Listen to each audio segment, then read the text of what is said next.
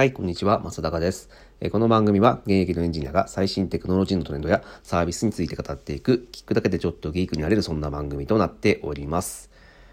はい、今日はですね、DX とか言ってる場合じゃないよっていう話を、したいと思います。先日ですね、マイクロソフトから、IE、インターネットエクスプローラーですね、Windows の標準ブラウザーで、大昔からあった、IE と言われているブラウザですが、こちらが、2022年の、6月15日に、サポートを終了するという、正式なですね、発表がありました。これはもう本当にもうずっと前から、この IE はサポート切れるよというのを、言ってきたんですけども、それなのに、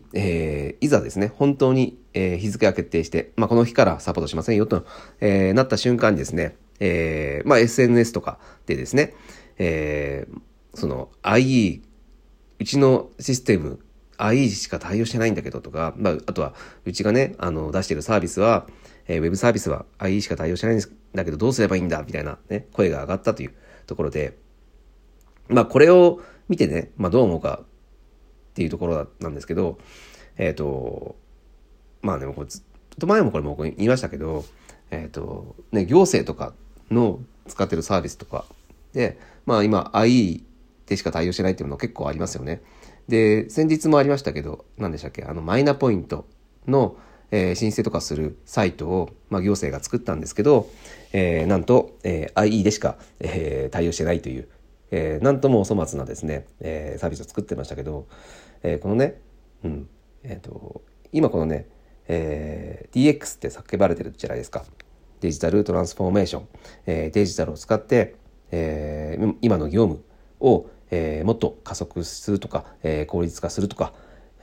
もしくはもう全然違う形のビジネスモデルにしちゃおうっていう、そういったことが今、日本中というか、世界中ですねで、叫ばれていて、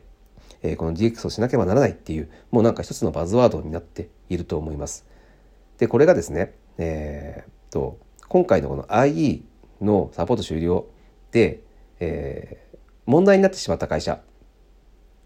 これを IE がサポート終了するとすごく大変だって思ってしまった会社はですね、もう DX に関しては、もう全く進んでないというか、もう土俵にすら立てていないということをですね、もう認識しなければならないと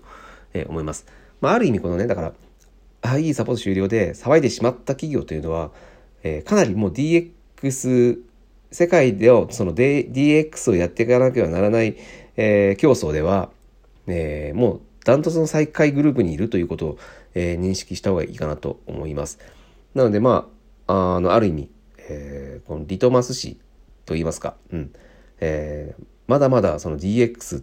には、うちの会社というのは、及ばないというか、分かってると思うんですけどね、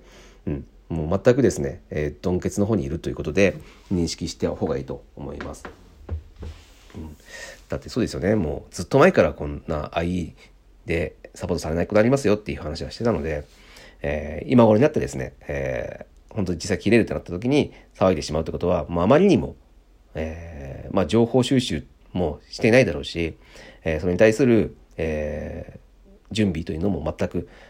進めてなかったということで、これはもう仕方がないですよね。何と言われようが、その企業というのは、デジタルに対して弱いということの証明だと思います。で、この、IE がなんで、サポート切れになるかというところなんですけど、実はマイクロソフトってずっとその標準ブラウザで出してたんですけど、その他の、じゃあ Chrome とか Firefox とかですね、そういったものっていうのは、これからずっと使われていくでしょうというところなんですけど、なんで IE ってじゃあサポート切れちゃうのっていうところなんですけど、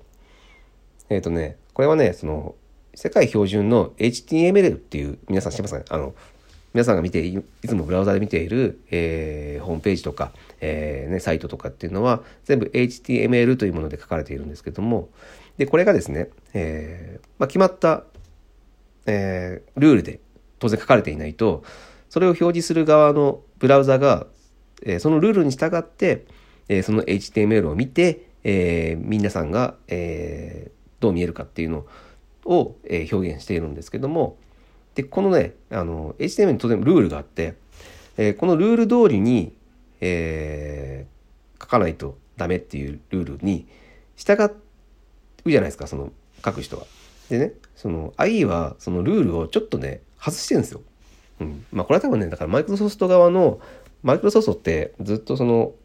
Windows っていうね OS がその PC 上で、PC の世界ではですね、めちゃくちゃ、覇権を取ってしまったので、まあなんで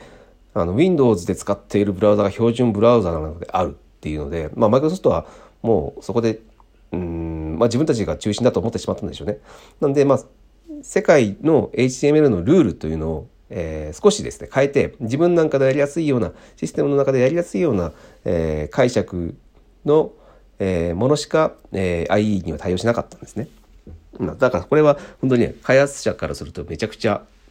嫌われてるブラウザで、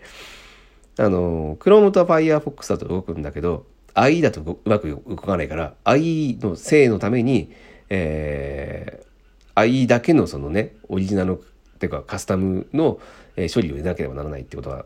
かなり多々あったので、まあもう正直早く IE なくなるよってずっとね多分このエンジニアというか、ウェブ系の、携わっていた人はですね、ずっと思っていたと思うんですけど、まあやっとこれでついに IE がなくなるということで、まあこれはもうねシステム屋さんにとっては喜ばしいことなんですけど、まあこういったことでですね、IE がなくなっていくという理由です。とまあこの IE がなんで切れるかっていうところについてもちょっと、詳細を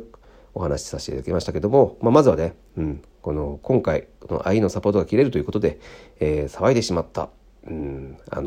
何か対応しなければならないっていう企業はですね、もうデジタルトランスフォーメーション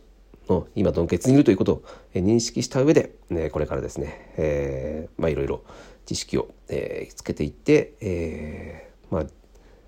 うまくですね、この波に DX の波に乗っていくような、体制を整えた方がいいかなと思ったので、こんなお話をさせていただきました。あなたの、勤めている会社の社内システムはどうでしょうかね。